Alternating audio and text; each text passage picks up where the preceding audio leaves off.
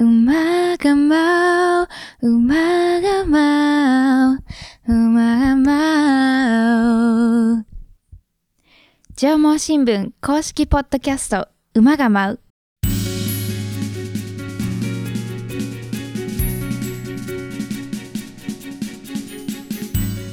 この番組は群馬県の地方新聞縄文新聞で働く社員たちの裏話を中心に群馬の今を紹介するポッドキャストです多彩なゲストをお招きするほか実際の取材現場や紙面イベントなどのエピソードも紹介していきます現場で奮闘するリアルな声を聞いていただき少しでも群馬のことそして縄文新聞のことを身近に感じてほしいというそんな願いが込められていますご案内は営業局の日野原明と総務局の伊藤奈々です。よろしくお願いしますよろしくお願いします。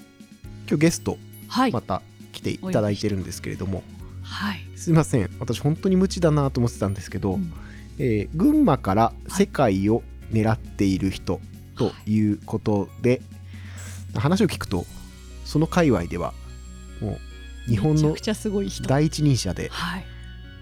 テレビ出演なんかも多数ということですね。緊張しますね。はい、私も正直あの 調べれば調べるほどすごいエピソードが出てきて、うん。どんどん緊張するっていうのは なかなか、まあふ、あんまり緊張しないタイプなんですけど今日はちょっと緊張してます。構えてます。しかもあだ名が鬼軍曹。怖い方なんですかね。どうなんでしょうね。はい。あすいません。今日のゲストの方ご紹介お願いします、本日はですね、アドベンチャーレーサーの田中正人さんにお越しいただく予定です。はいえー群馬でもみなかみを拠点にはい。活動されている本当プロのレースということですね、はいアドベンチャーレース伊藤さん知ってました？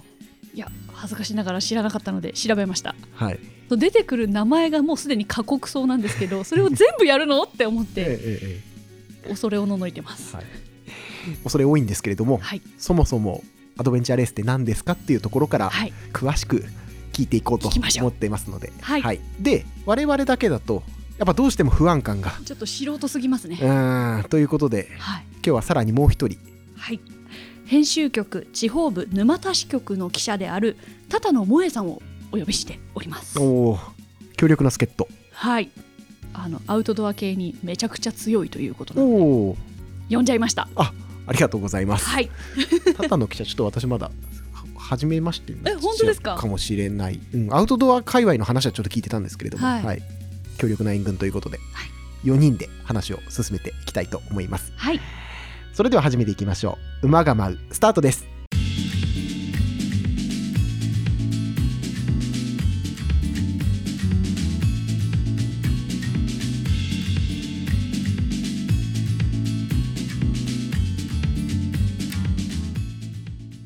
それでは本日のゲストに登場していただきましょう。アドベンチャーレーサーの田中正人さん、そして編集局沼田支局の多野萌さんです。こんにちは。こんにちは。よろしくお願いしますよろしくお願いします。まずはこちらから簡単にお二人のプロフィールをご紹介させていただきます。はい田中正人さん、1967年埼玉県のご出身です。1993年第1回日本山岳耐久レースで優勝したことをきっかけにアドベンチャーレースの世界にのめり込んでいきます。うん1995年に科学会社をお辞めになり、プロアドベンチャーレーサーに転向。そしてチームイーストウィンドを結成されます数々の海外レースで実績を作り国内の第一人者となられております2001年イーストウィンドプロダクションを設立2022年に26年間務めたチームキャプテンを田中陽樹さんに託した後も現役レーサーとして国内外のレースに参戦し続けていらっしゃいます。現在では海外レースに出場する一方で国内イベントの企画運営および講演会や若手育成アウトドアスポーツの普及振興にも携わっていらっしゃいます。そして沼田支局の多野萌さん1990年東京都のご出身です。学生時代からアウトドアに興味を持ち登山具メーカーに就職。その後一旦退職をして、はい。旦那さんと共にアラスカを自転車で走る旅に出ているということです、はい。帰国後は群馬県内で就職するということで2020年に上毛新聞社に入社されました。現在は利根沼田地域を担当する沼田支局で記者として活躍していらっしゃいます改めてよろしくお願いします、はい、よろしくお願いします。すビッグネームですよ。いやなんかすごい硬すぎて。いやーすいません。私もあのこの界隈正直あまり詳しくなくてですね、はい。えー事前に資料をいただいて調べれば調べるほど国内の第一人者でうん。すごいレーサーさんということで、各メディアにも出演されているし、というところで、えー調べれば調べるほどどんどん緊張してくるというこの 不思議なまあ本当あのまあ、あのピントがずれたこととか聞いちゃうかもしれないあ、ですけど本当いえ、どんどん。お願いします。で只野さんはアウトドア界隈にも造形が深いというところですし、まあ、今利根沼田地域を管轄している記者ということですので鋭い質問も 期待してますんで。緊張しますが、はい、よろしくお願いします。よよろしくお願いします。お願いしで田中さんこの,、はい。あの改めてみたいな感じにはなっちゃうんですけども、はい。そもそものええ、アドベンチャーレース。はい。これ、えーもちろん詳しい方いらっしゃると思うんですがはい。初めてお聞きになる方も、リスナーの方にいらっしゃると思うんですけれども、そうね。まあ、とにかくなんか激しいレースだというのは聞いております。はい。が、具体的にアドベンチャーレースってどんなものかはい。教えていただいてもそうですね。あのアドベンチャーレースという名前の通りで、まあ、自然の中で行う、まあ、冒険レースということで、はい、え中身的にはですねあのこうトライアスロンみたいに複合競技なんですね。ええ。でただアウトドア種目なんでトレッキングとか、はい。えーマウンテンバイクあの自転車ですねええ。山を走る、それとか、まあ、カヌーとかはい。岩山があったらロープを使ってクライミングをしたりで登ったり降りたりとかああのいろんな種目が入るんですね。あでー。これが固定されてないんですね。あじゃあえ。コースがあるわけじゃなくて。そうなんです。であのその開催地によってええ競技種目がもう自自由にジャングルみたいなところから砂漠みたいなところからえあの標高の高い雪山みたいなところまでえいろんなエリアが入ります。はい、でそれをあのチーム競技でああ行動するんですね。はい。で昔は5人1チーム。ええ。で今はあの4人1チームにちょっと減ってるんですけど、えでかつ必ず女性が入るというあ。男女混成のチームっていうのも条件にえなってましてはい。で、えーその4人がですね、えー離れちゃいけないんですね。リレー形式ではなくてスタートしたらゴールするまで常に一緒に行動してしなければいけないということと一人でも脱落したらもうチーム全体がもう失格になってしまう。ええそしてですね距離が長くてですねはい。あの海外の本格的なレースだと最近はまあ大体、えー600キロから800キロぐらい。それをですね、まあ、大体、え1週間ぐらい前後えでえ競技が行われてかつ夜間ノンストップなんですよ。いや一度スタートしたら最終ゴールまで、ええ。まあ、競技時間が止まらない。あーあじゃあ1日目ここで終了ですとかじゃなくて？はいないんですね。ええ。そうするとこの寝る時間もはい。競技時間に含まれるので、えまあ、いつどこでどれぐらい寝るかも全部チームの戦略になるんですえね。ええなるほど。そうすると、まあ、睡眠時間も当然削るというか寝すぎたら、ねね他のチームに出し抜かれてしまうんで、はあギリギリまで睡眠時間を削るということで、ええまあ、大体海外のトップクラスのチームだとええ1日平均12時間しか寝ない。で残りの22時間ぐらいはもうずっと夜間も行動して競技を進めるという。えもうレース自体も過酷なのにさらに睡眠時間も削って回復できないですよね。そうなんですね。だからそこもやっぱりこう体力と精神力が結構必要になってくるんですすけごい。なんかお思ってたハードさとちょっと極限状態に追い込まれるような感じですね。そうそうなんですね。で、あとかつですね、あの競技自体がオリエンテーリング形式というかなってまして、はい。あのレースが始まるええまあもうすぐ前ぐらいで、ええっと地図を渡されて、そこで初めてコースがわかるんですね。あーあのここまで到着地点はここですよみたいな。そうですね。えで、そのコースもですね、ええ。っ、とこうマラソンとかトライアスロンみたいにコースが決まってるわけではなくて、ええ。あのチェックポイントだけが地図に点々とあって、えーそれを通過しながら進むと。いうことなんでチェックポイントとチェックポイントの間はえ。自分たちで地図読みをしてナビゲーションをしてええ。進んでいくのでこう自然の中をええチームによってはもう全然違うルートを通りながらチチェックポイントを通過していくということでだからもう自然の中をはい。縦横無尽に自分たちの力で行動していくと。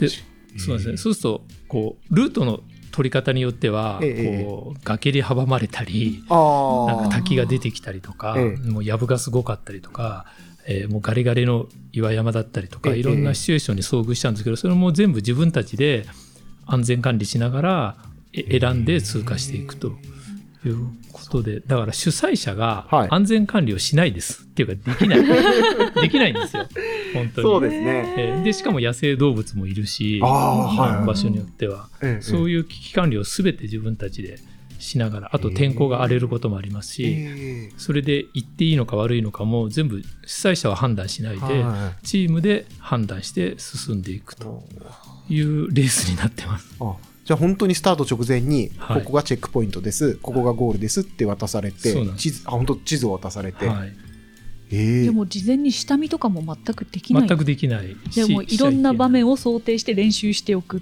そうですねていうことなんですね。なのであの当然トラブルが発生するんですね。はい。でしかもほとんど不眠不休不休に近い状態で、はい。うんあの1週間ぐらい、ね、ずっと行動してえするといろんなトラブルが起きるんですけどそのトラブルが起きるのが当たり前の世界ででそういったいろんな起きたトラブルをいかにチームの団結力でそれを、まあ、クリアしながら前に進んでいくというそういうレースへえあ激しい。だからちょっと普通のスポーツと違うんですよ。そうですね、ちょっともうスポーツじゃないなこれは。はい。単純にその運動能力とかええ。体力っていうだけじゃなくて、そういう頭も当然使いますよね、はい。でマネジメント力みたいなはい。チームを全員、ね、み導いていかなきゃいけないし。ですね。でしかも全員が同じ体調ってわけじゃないですからね。その体調管理みたいなところも、はい。で田中さんは、えー鬼軍曹とかとも言われたりすると。そうですね。最近鬼軍曹っていうふうにも言われて、ええええはい。まあ、その方が逆にそういう認識を持ってもらった方が楽なんですけど、ああチームをね、はい。統括する立場としては。そんなすごいレースをに参加されてる方が今あの拠点がみなかみ町だとうた伺ったんですけどもはい。みなかみを拠点にした理由とかってはい、あるんですか、もうこれはすごい簡単でええ。はい、あの自然豊かなうんうんあの土地なので、まあ、はい。トレーニングに最適なんですね。やっぱりあのトレーニングするのに山登ったり川を下ったり、ええええ。えー湖越えたり、はい。えーそういうことをしなければいけないので、えもうみなかみ町はもうその絶好の場所確かにそのウィンタースポーツもそうですし、夏もいろんなアクティビティがね今充実しているからそう,、そうですねいうところもみなかみ町としてね、、はいろいろ地形地の利を生かしたみたいな町づくりしてるんですかね。どそうですね。はいで、特にあのみなかみ町の決定的なええあの拠点にしたというか、自然のアクティビティの魅力なのはやっぱり激流ですね。利根川のあ激流があると。で、その激しい川下りができる。はい。これ実は言うと日本でかなりできる場所がすかなり限られてます。あそうなんですか、えー。はい、あの日本で有名なところで言うともう本当に春先の利根川と、はい。あとあの四国の吉野川ですね。えへー。あのが二大激流っていう二大 有名な。あとは、もうちょぼちょぼあのところどころありますけれども、ー。えやはりそれが、まあ、しかも都心に近いところで、ーはい。やっぱりあの本格的な自然と向き合えるアクティビティができるし、まあうん、僕たちとしてはそこでトレーニングができるとえーいうところでもう絶好の場所です。あなるほど。では多野さん今あの利根沼田を管轄する沼田支局に勤務されているということなんですけれどもみなかみ町の良さというか今ね。豊かな自然っておっしゃってましたけど、記者はい。あありますか？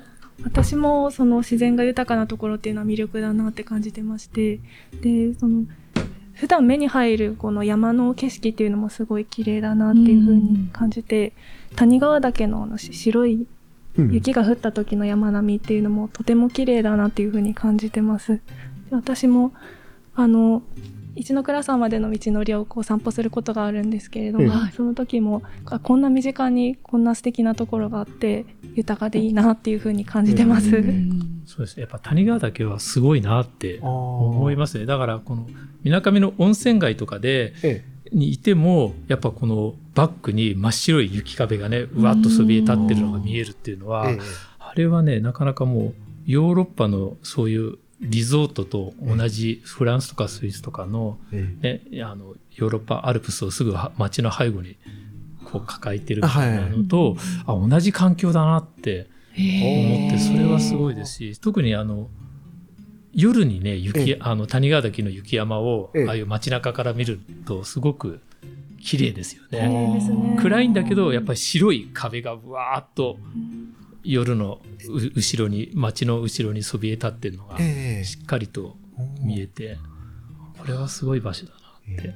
でもじゃあもう世界中の大自然を相手にレースされてる田中さんから見てもやっぱ谷川の景色っていうのはもう世界に誇るべき。谷川の景色はすごくいいですね。てかあとね日本に日本の自然もいいなって感じてて、ええ。やっぱ海外でそうやって何百キロって移動とかしてもですね、ええ。あんまり自然環境は変わらないんですよね。移動してる間。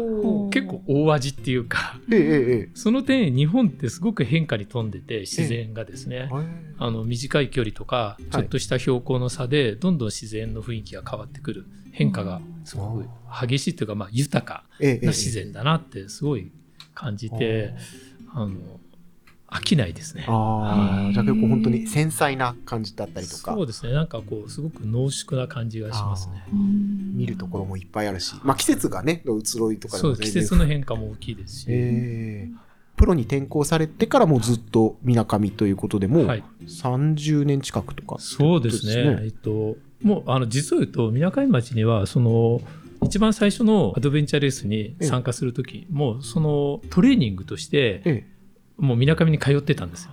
えやっぱりあの急流下りを、まあ、ラフティングも種目にあって、はい。急流下りをするトレーニングでだからもう93年からええ。みなかみに通ってた。あ、そうなんですか。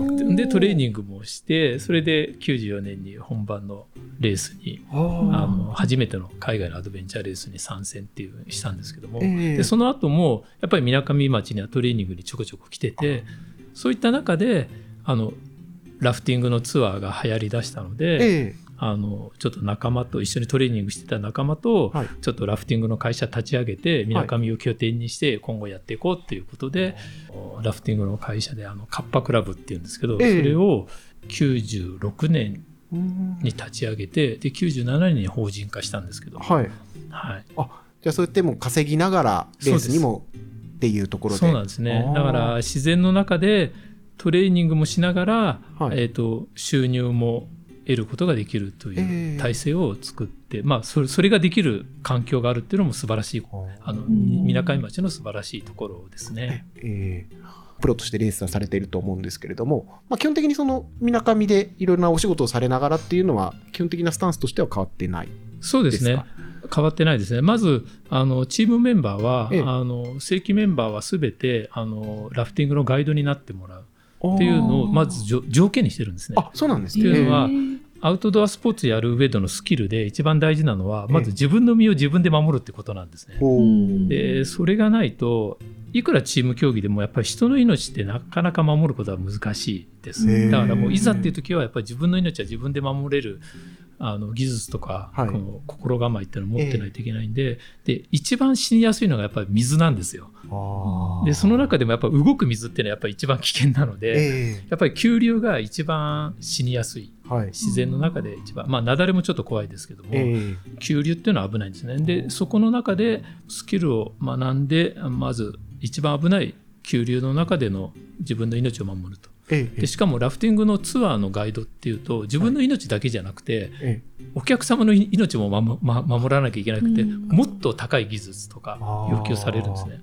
だから、あの、それをしっかりと習得して死なないようにまずしてほしい。ええちょっとね、実際、あの、うちのメンバーでも水の事故で死んでるメンバーがいるんですよ。あら。昔。あなのでそういうのもあるんで本当にあの危険性は身に染みて感じてるので、えーまずそこをしっかりとはい。身につけてもらってっていうのも大きいです、そうですよね、もう危険な現場でねレースされるわけですから、まあ、それをまず、えーしっかり基礎的なところを乗り越えてるっていうのは、まずガイドさんをしていただいてと。そうですあねー。田野さんプロフィールのところでアラスカに旅をしたっていうのをちょっとネイチャー系の話題でぜひ田中さんに質問とか、まあ、もしご自身の経験とかもし。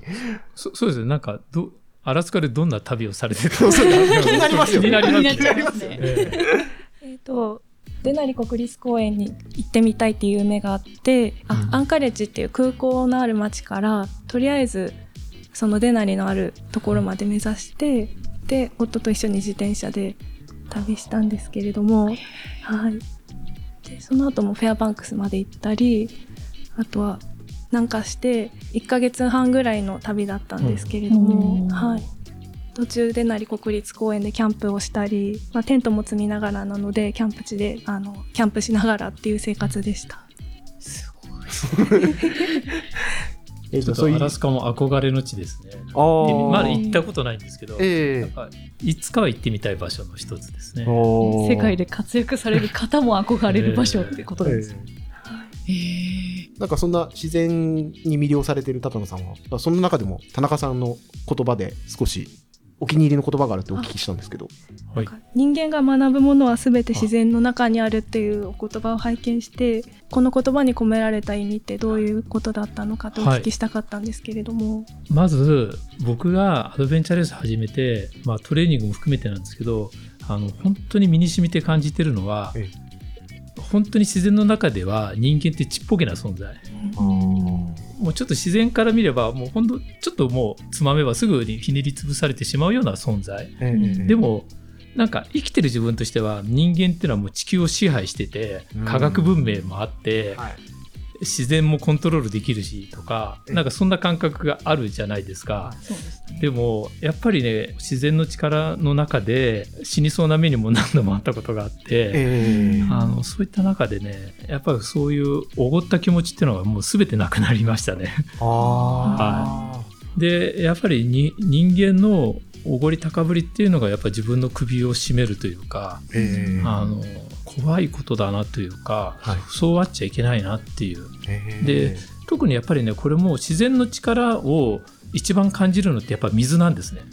で水の力ってやっぱすっごいんですよ。ええ。で多分あのラフティングのガイドとかもトレーニングするときに、ええ。ー、とボートを操船するだけじゃなくてやっぱり自分の体であの激流を泳いだりするんですね。えでどんなに水泳の強い人でも急流の流れには一切逆らえない。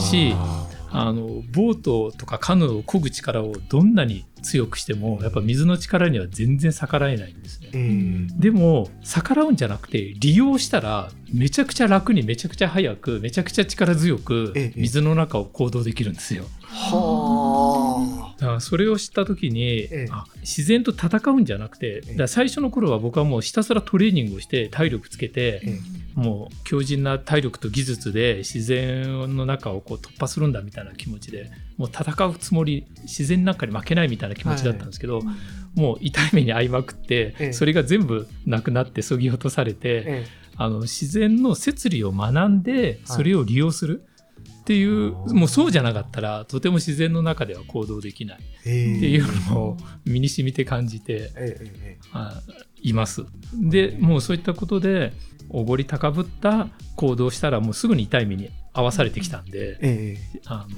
のもっと謙虚であのなきゃいけないしやっぱりねこう不自然なことっていうかっていうのは本当に理にかなってないし痛い目に遭うなっていう。感じますね。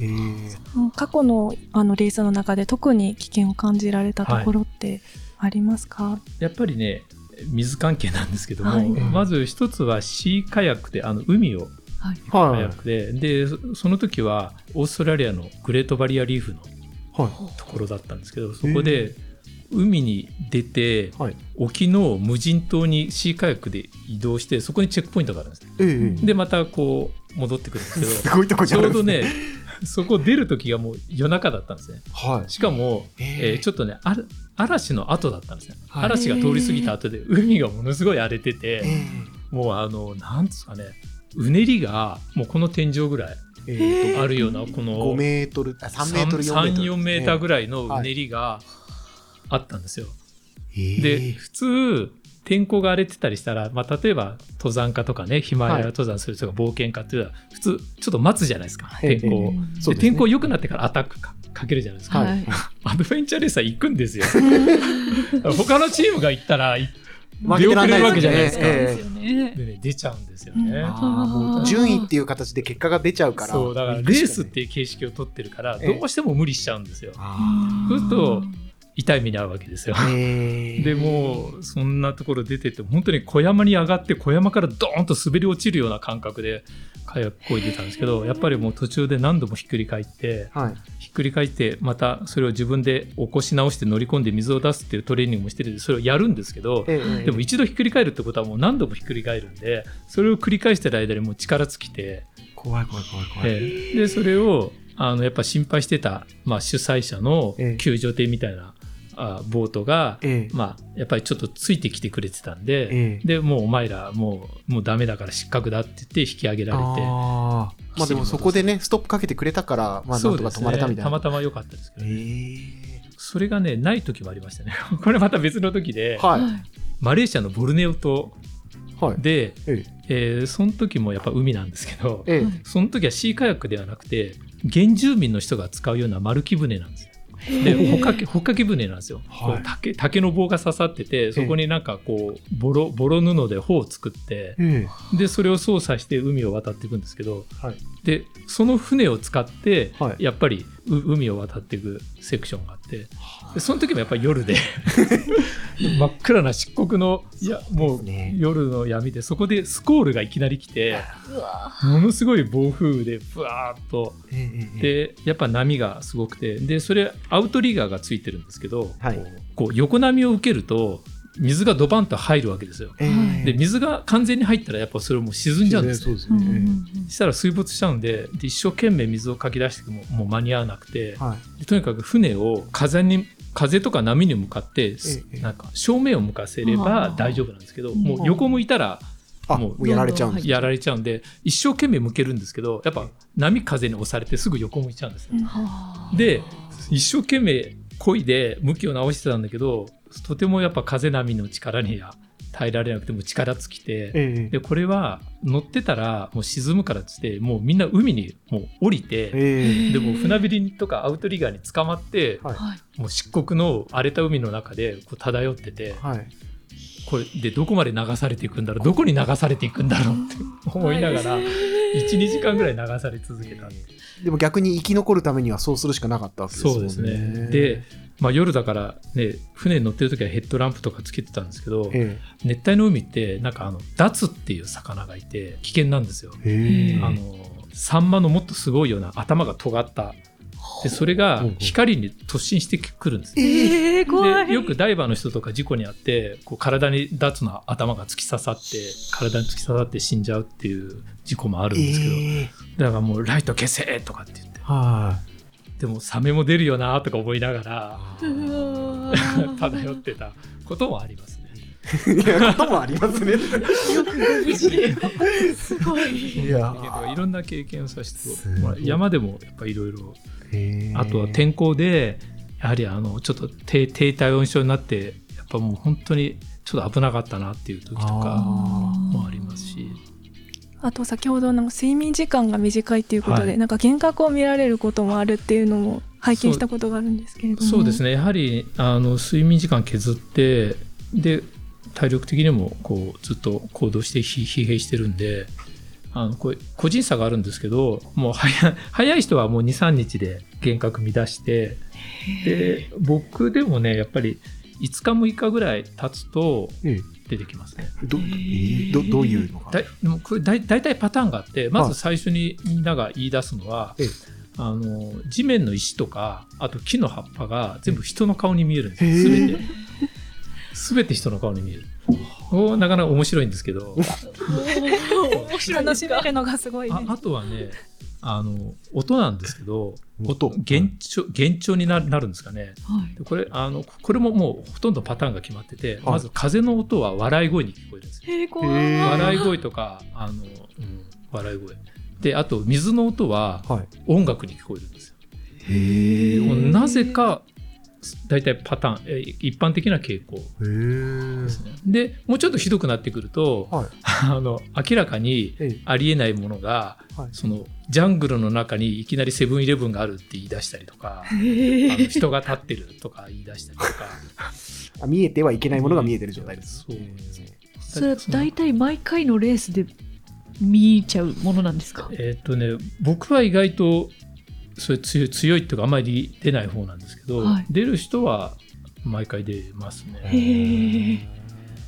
メンタルやられちゃいそうなね気がしちゃうんですけど。そうだからね寝不足ってね一番ちょっとねきついっていうかうん。普通レース中の痛みっていうとこう痛みをね感じると思うんですけど、もう足の裏なんかもボロボロになったりして、ええもう本当一歩一歩剣山の上歩いてるような状態にもなったりするんですけどはい。やっぱね眠気が一番辛いっていうかきついですね。もうあのちょっとねやっぱちょっと気が狂ってくるっていうかもう精神がおかしくなってくるというかもう殺してくれっていうふうに思えるぐらいになってきちゃいますね。だから痛みよりもう全然眠気の方がいや辛いですね。あよくあるよくあるパターンが眠気すごい我慢してはい。行動してると、もう本当に行動しながら寝ちゃうことがあるんですよ ちゃんと歩きながら寝ちゃうとか自転車こぎながら寝ちゃうとか。ー。でも頑張って動いてるわけですよ。でもはい寝ちゃうんですね、そうするとどうなるかっていうとえ目が白目になるんですよ。完全な。すごいでしょ。でなんかえ笑っちゃいけないけど確かに。人間って寝るときに眼球が上に動くらしいんですね。目つぶってると上にぐるっと。はい。でそれをそうなってんのに無理やりこうまぶた開けてるからはい。白目になるみたいで、ええでその夜とかなんかこうメンバーがフラフラしてて「お前そんなフラフラ歩いてたらお前ここ危ないぞが崖もあるし」って言ってこう覗き込むと顔が白目になってたりとか 結構怖いですよ。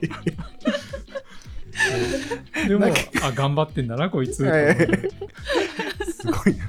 なんか笑っちゃいけないけど笑うしかないみたいな感じのすごいエピソードですね。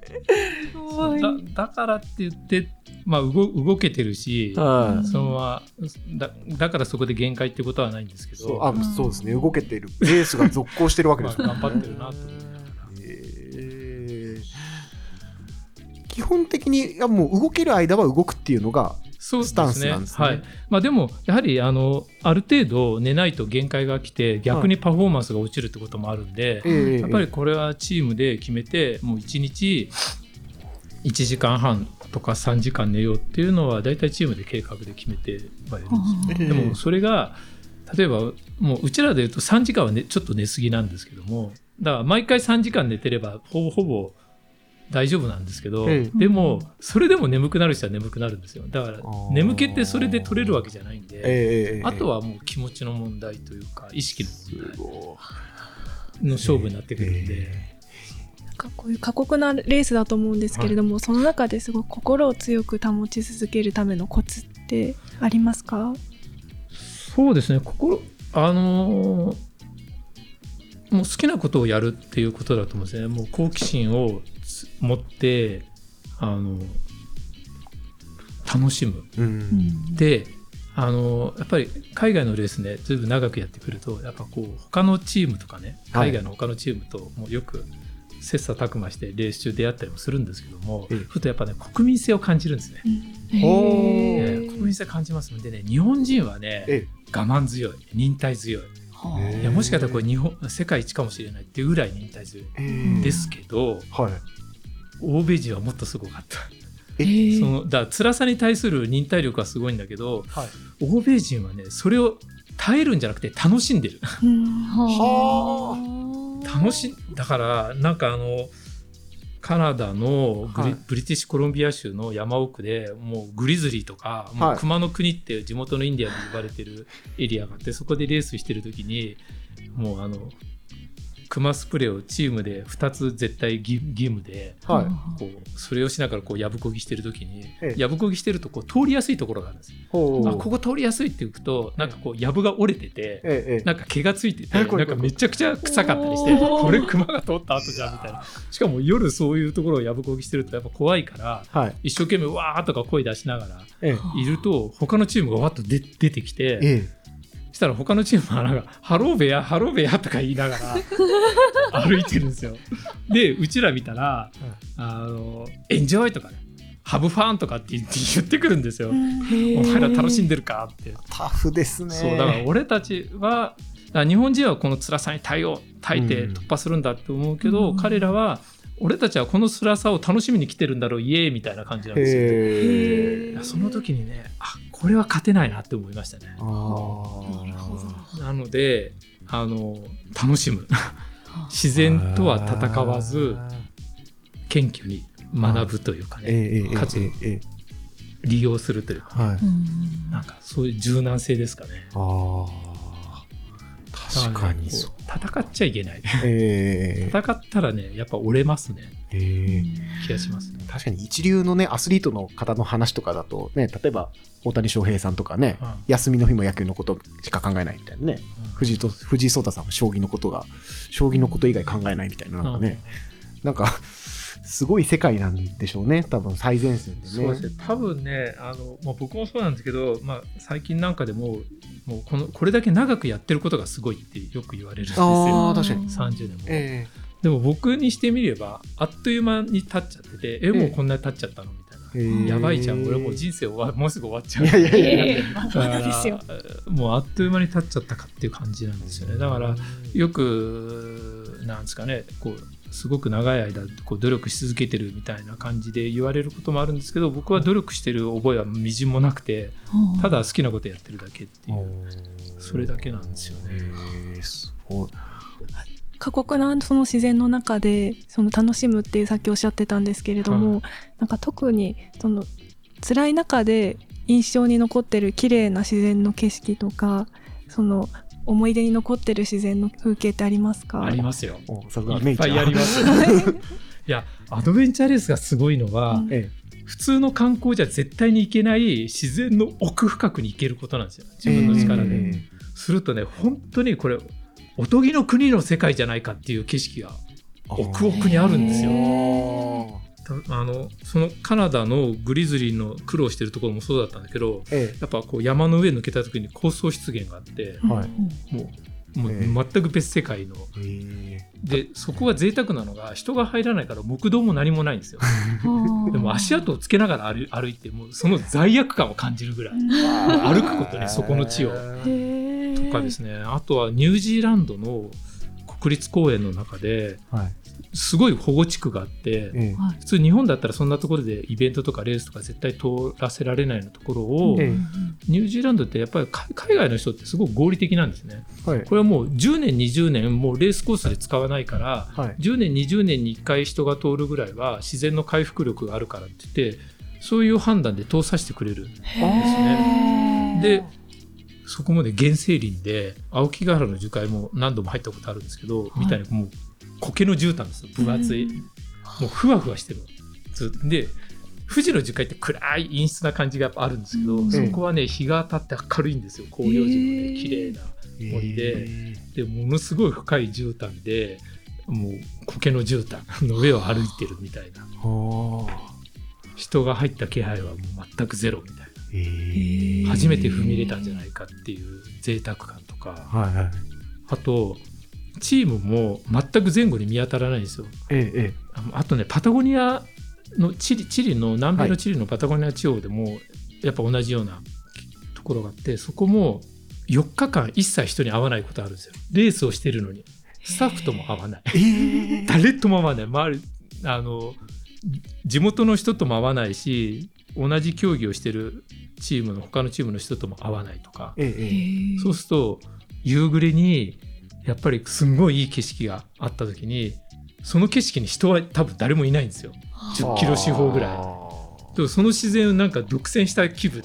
ええ。思わず叫んじゃったりしてでも誰も帰ってこない返事えいや俺たちの世界だこここは俺俺たちだけの世界だみたいな。あそういう思いあもしたことあります。でなんか辛いとか過酷なエピソードをずっと聞いてたんでいやどのとポイントですごいこうなんか幸福感というか最高の瞬間が来るのかなと思ったらやっぱそういうところ自然を独り占めじゃないですけど。そうですね。まあでも裏 ちょっと裏話なんですけどそのカナダのウィスラーの高層湿原えすごかったんですけど、ええ蚊もすごくて。しかも蚊がでかいんですよ。アラスカでもそうでした。でかいですよ。はいで見えるんですもうよね。真っ黒になるぐらい。でえ？たと真っ黒になるぐらい襲って視くるん界ですよ。がですか？視界がっていうかねあ蚊の皮膚につくんですよ。あえ例ええばこうザックとかせ背負っててザックを下ろすとはい。背中汗かいてるじゃないですか、はい。ええ。ふと一気に刺されて電気が走走る感じビリビリってするんですよ。えー。背中が。でバンって一回叩くともうはい。56匹以上、もう78匹ぐらい蚊が死ぬみたいな。えー。もうめちゃくちゃうなずいてますけどさん。あの日本のあのよくある蚊よけの D と何何十っていうののなんかもう100ミ D と100ぐらいのはい。あの蚊よけスプレーが売ってて現地では。本当にそれぐらいじゃないと効かないんだなって思いました。すごい。3倍とか日本の蚊の本当に数倍大きい蚊がたくさんいて足が目に見えるぐらい。足が見える。なんか針も太そうですね。うん。痛いですえー。ねチクって虫はねすごかった。虫はね虫すごい。虫がね一番ひどかったのがねブラジルのパンタナールっていう世界遺産の土地があるあの高層湿原なんですけどでほぼ結構水水没してる土地なんですけど、えそその時も蚊がすごかったんですけど、ええ。蚊に刺されすぎてえもうじじじんましんが出ていやこれ以上刺されたらアナフィラキシーショックになるんじゃないかっていうぐらい、もうえ皮膚に平らなところがないぐらいボッコボコになるぐらい。でしかも蚊だけじゃなくてはい。なんか人間に刺したり食いついたりして血を吸う虫が5種類ぐらいいるんですよ。すごい。で一番痛かったのはなんかテントウムシみたいなやつがいて、はい。それは噛むなんか、ね、刺すんじゃなくて噛む感じであ。痛かったのとあとねアリですね。あれ多分赤アリですね。ヒアリヒアリみたいなやつ。もあう激痛で腫れ上がったりとか。ああとタランチュラがいるし。でもねタランチュラは実を言うとそんな毒性そんな高くないらしくて地元の人は怖がってなかったんですけど であと水没してるから水没してるとそのトレッキングルートも水没して膝とか胸とか腰ぐらいとか歩いていくんですけど、はい。そこの中に、まあ、ピラニアはいるわワニはいるわ、ええ。あと一番危ないのがエイがいるんですよ。淡水の赤エイ。へえ。レイが一番危ないんですか？そうですね。赤エイって尻尾に毒針があってでそれを踏んじゃうとこの尻尾を跳ね上げて刺されるんですね。でそのもうそれ刺されたらもう即リタイアしてくださいって言われててだから歩く時は水の中歩く時はストックで前をつきながら歩いてくださいってあ言われかどうかわかるように。そう言われてたんだけどでもだんだんもうそんなことやってられなくなって、はい。あのもうこうやって普通に歩いてもうそんもう踏んじゃった時は踏んじゃった時だみたいな感じにもうなって。でもええ。同じ土地でそれよりも一番もっとやばいのがいて。はいピューマとジャガー。あー。一番怖かったやっぱりジャガーですね。えでピューマは何度か見て、はい。あなんかちょっと猫の大きいやつだなみたいな感じで目の前とことか歩いたりしてたんですけど、はい。ジャガーはやっぱり、足跡がね全然でかい。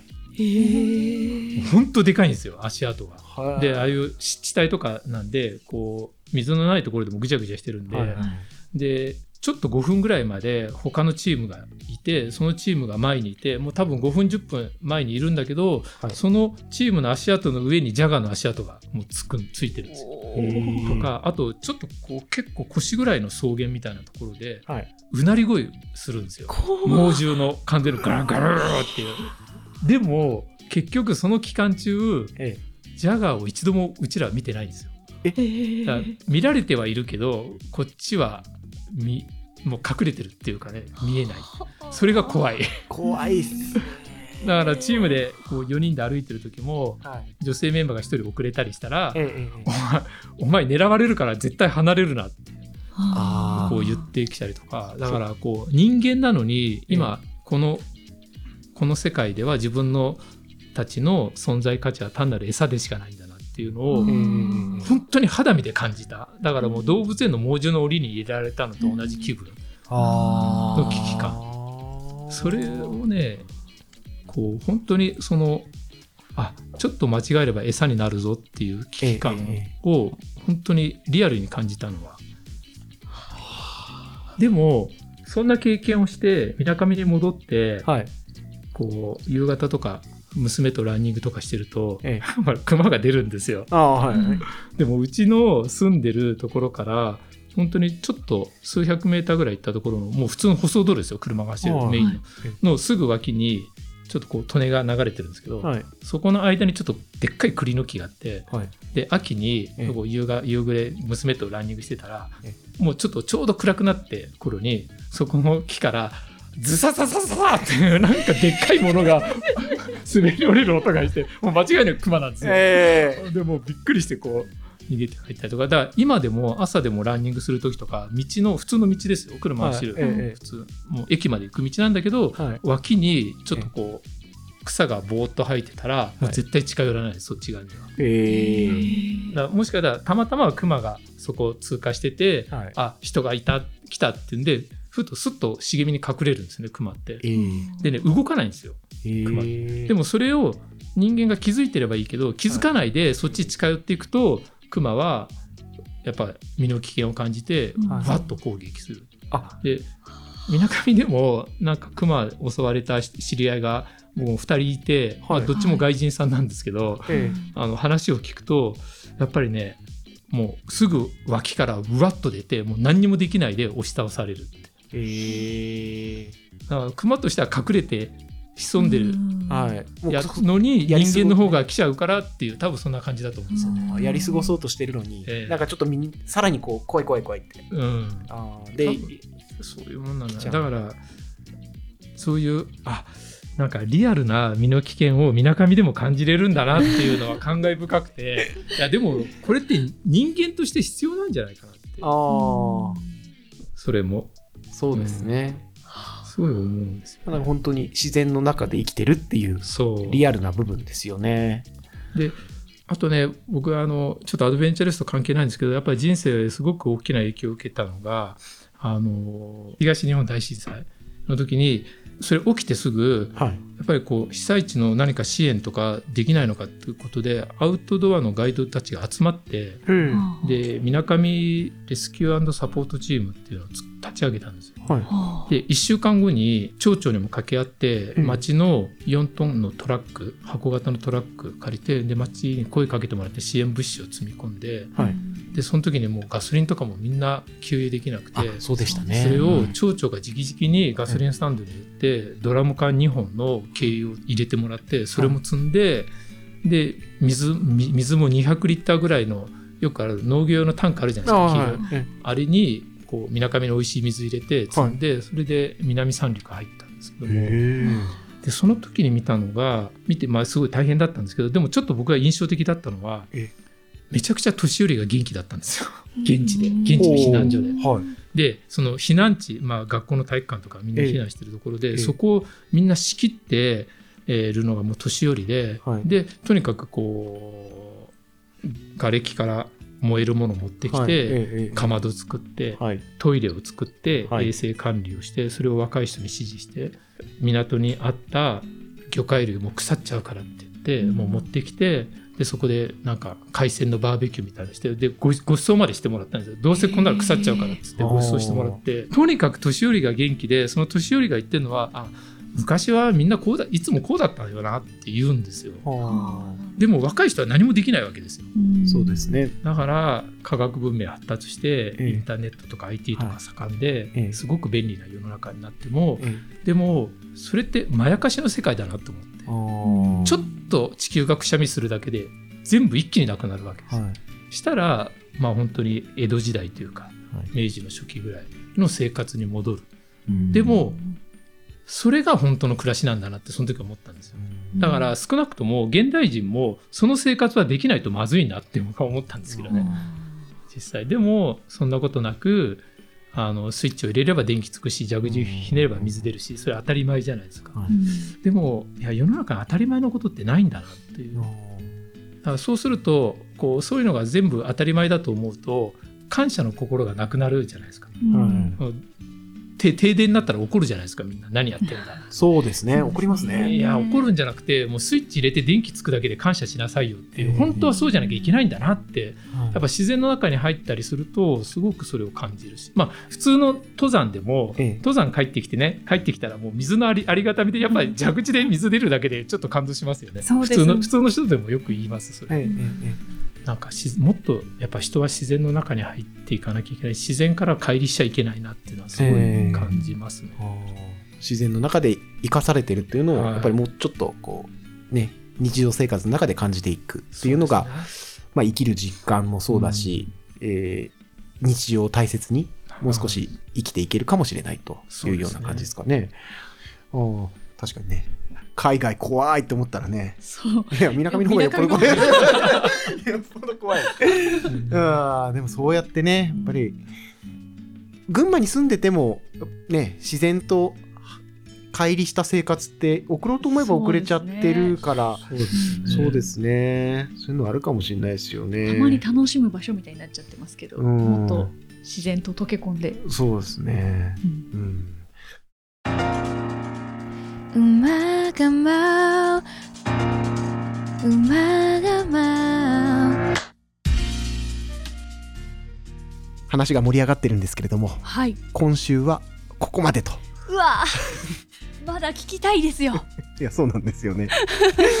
いや、盛り上がりすぎたというのは本当にいい意味で言っております。はいはい、えーまあ、今回はアドベンチャー編ということで、はい世界の自然の凄さだったりとか、そのあたりを触れていきました。ということで、続きは来週とはいいうことになっております。で来週はそのチームを作り上げていくうんマネジメントの話とか、はいまあ、こう仕事にも活かせそうな話になっておりますので、そちらもぜひ、これビジネスの方とかもね、楽しみにしていたぜだけひ聞いてほしいですねと思っておりますので、はい皆さんお楽しみに。えー番組では、これ以外にもご意見、ご感想、内容のリクエスト、もろもろメールで募集しています。アドレスは、馬アットマーク、ライジン .com、uma アットマーク、raijin.com、こちらまでお寄せください。で、ツイッターでつぶやいてください。ひらがなでハッシュタグ、馬が舞う、お待ちしております。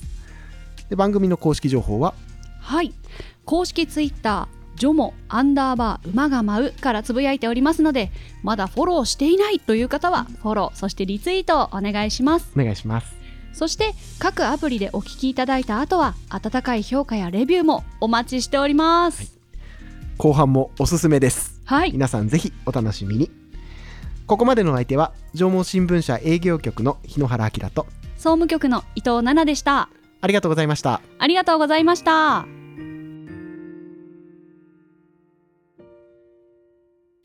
縄文新聞公式ポッドキャスト馬が舞う。